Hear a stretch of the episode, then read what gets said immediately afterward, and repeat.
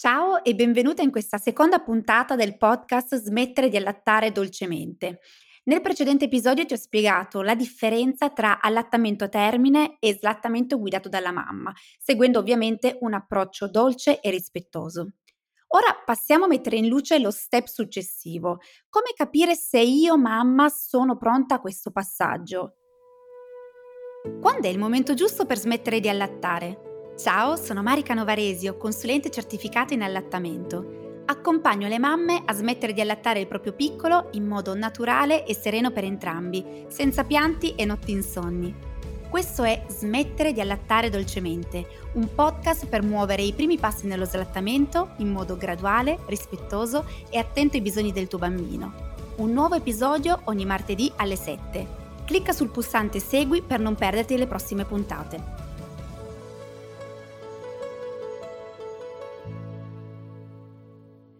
Stai bene attenta perché sto per porti tre domande molto importanti. Domanda numero uno. Vuoi smettere perché ti stanno facendo pressioni o perché senti che è il momento giusto per te? Ossia, qual è la tua motivazione? Domanda numero due. Qual è il bilancio dell'andamento attuale del tuo allattamento? E domanda numero tre. Qual è la sostenibilità del tuo obiettivo? Vediamole meglio insieme. Partiamo dal primo punto. Qual è la tua motivazione? Perché vuoi smettere di allattare? Inizio col dire che nello smettere di allattare non esistono motivazioni giuste o sbagliate, sono tutte legittime. Tuttavia esistono motivazioni interne ed esterne e ognuna di loro può avere un certo grado di forza o di debolezza. Ragionando per estremi, una forte motivazione interna è la condizione ideale per avere maggiori risorse per affrontare con serena convinzione questo passaggio e, cosa non da poco, per vivere al meglio i momenti di regressione, di stanchezza o di scoraggiamento.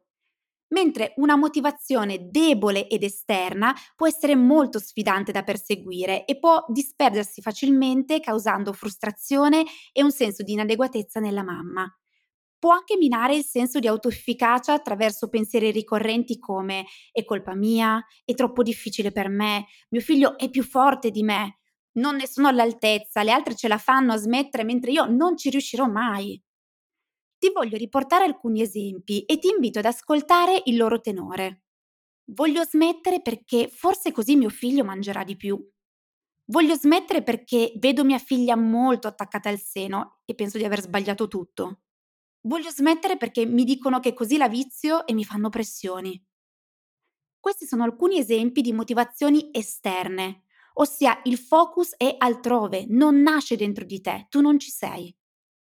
Inoltre, se stai pensando di farlo nella speranza che si apra maggiormente ad altri alimenti, ricorda che nessuno ti può dare questa garanzia e se proprio vuoi farlo, assicura una gradualità che gli o le dia il tempo di aprirsi ad altri gusti, consistenze e quantità ad un ritmo giusto e che faccia sentire al sicuro, non allo sbaraglio. Vediamo invece esempi di motivazioni interne. Voglio smettere perché sento che in questo modo il nostro legame si potrà rafforzare sempre di più.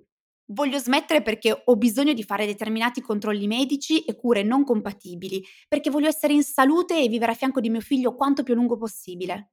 Voglio smettere perché per me non è più un piacere allattare.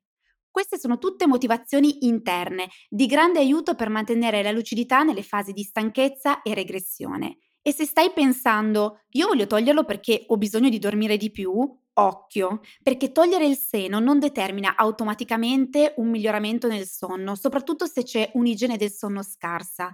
Quindi assicurati di avere nella tua cassetta degli attrezzi anche risorse tecniche adeguate sul mondo del sonno.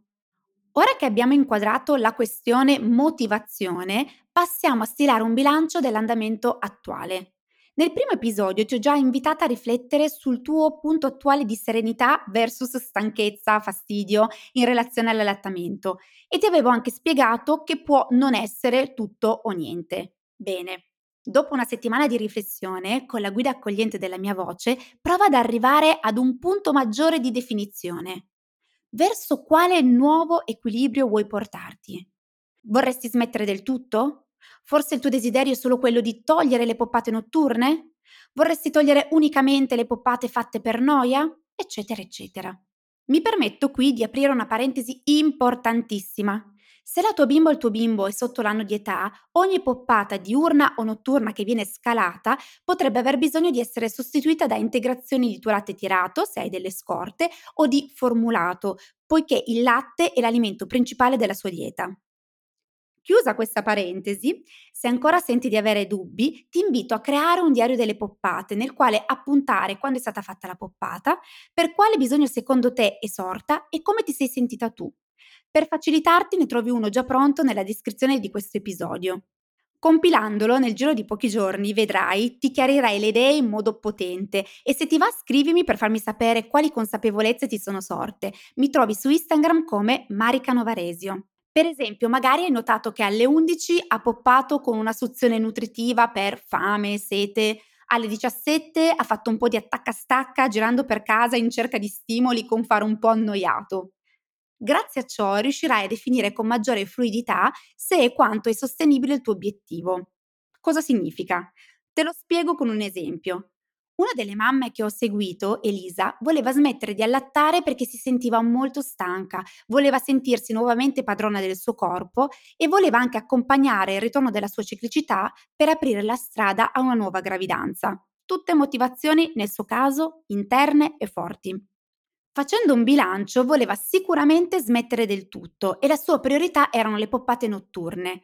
Tuttavia, per raggiungere questo primo obiettivo era necessario prima togliere l'associazione della suzione durante gli addormentamenti principali e qui ci troviamo di fronte al concetto di sostenibilità tecnica, ossia cosa è necessario e coerente fare da un punto di vista, tra virgolette, strategico. In questo caso è molto sfidante pensare di non dare il seno durante i risvegli notturni se il bambino vive ancora la suzione come un'ancora per favorire il sonno. La dissociazione, nel caso suo e del suo Matteo di 19 mesi, ha richiesto circa un mese, dopodiché ha iniziato a concentrarsi sulle poppate notturne. Erano in media tre, una verso mezzanotte, una intorno alle 4 e l'ultima verso le 6. Arrivata a questo punto, Elisa ha realizzato che per lei era sostenibile lavorare su quella delle 6 del mattino, orario coincidente con il suo risveglio, mentre era poco sostenibile affrontare in prima battuta quelle delle 4, un orario molto sfidante per lei che, come primo passo, l'avrebbe buttata giù di morale. Ed ecco un esempio di sostenibilità soggettiva.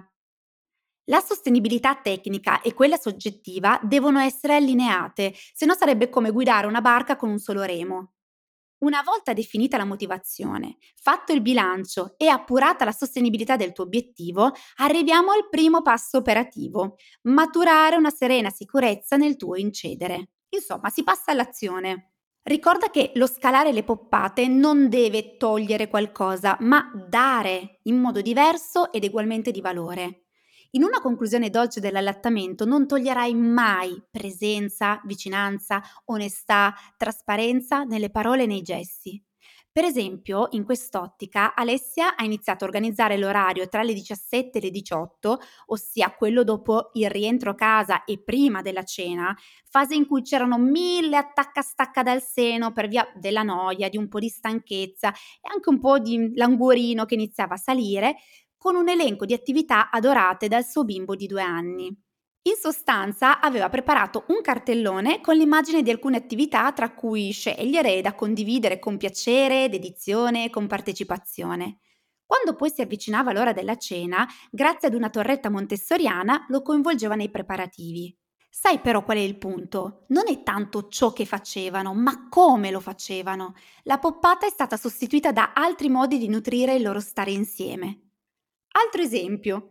Le richieste di poppare durante la cena da parte di Matilde, di 20 mesi, sono spontaneamente sparite dopo che la mamma le ha comunicato con gentile fermezza che avrebbe preso il seno solo prima della nanna. E da quando la loro cena è diventato un momento di scambio in famiglia, durante il quale la piccola veniva coinvolta nei discorsi, per esempio anche tramite la ricapitolazione della sua giornata, cioè una narrazione con lei al centro, quelle richieste di poppare sono sparite spontaneamente. Matilde ha avuto modo di esperire un altro modo per entrare in connessione con la mamma, in realtà con entrambi i genitori. Il suo senso di appartenenza è stato riconosciuto e valorizzato in un modo nuovo che l'ha fatta sentire bene e al sicuro.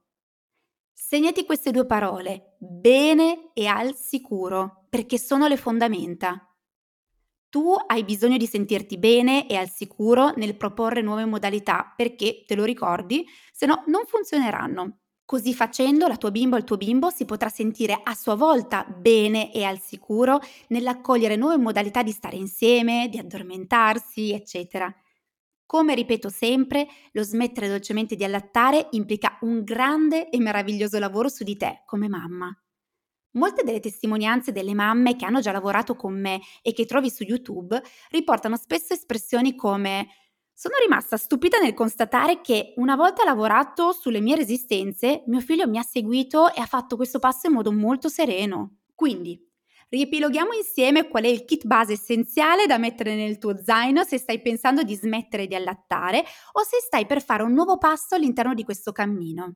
Considera la tua motivazione. Cosa ti spinge a farlo? È una motivazione abbastanza forte da spronarti e supportarti nei fisiologici momenti no? Per ricordarti quanto è bella la meta che state per raggiungere? Comprendi se vuoi smettere del tutto o lavorare unicamente su alcune poppate e quali. Verifica che il tuo obiettivo sia sostenibile sia da un punto di vista tecnico che da un punto di vista personale e soggettivo, anche in base al tuo attuale stile di vita. Infine, passa all'azione lavorando sulle tue resistenze affinché la tua serena sicurezza faccia sentire te e la tua bimba il tuo bimbo bene e al sicuro in questo sperimentare nuove modalità di stare insieme e di scambiarvi attenzioni, presenza ed amore. Di questo ne parleremo in modo più approfondito la prossima settimana, quando ti spiegherò come smettere di allattare senza causare, tra virgolette, traumi o dinamiche sfavorevoli. Sono molto felice di aver condiviso questo momento con te e ricorda, sei una mamma meravigliosa. Noi ci sentiamo martedì prossimo per parlare di come smettere di allattare senza traumi. A presto! Se questa puntata ti è piaciuta, lasciami 5 stelline su Apple Podcast o Spotify. Se vuoi saperne di più sul mio percorso Smettere dolcemente di allattare, visita il mio sito www.maricanovaresio.it oppure scrivimi su Instagram. Mi trovi come chiocciola Maricanovaresio. Noi ci sentiamo la prossima settimana con una nuova puntata. A presto!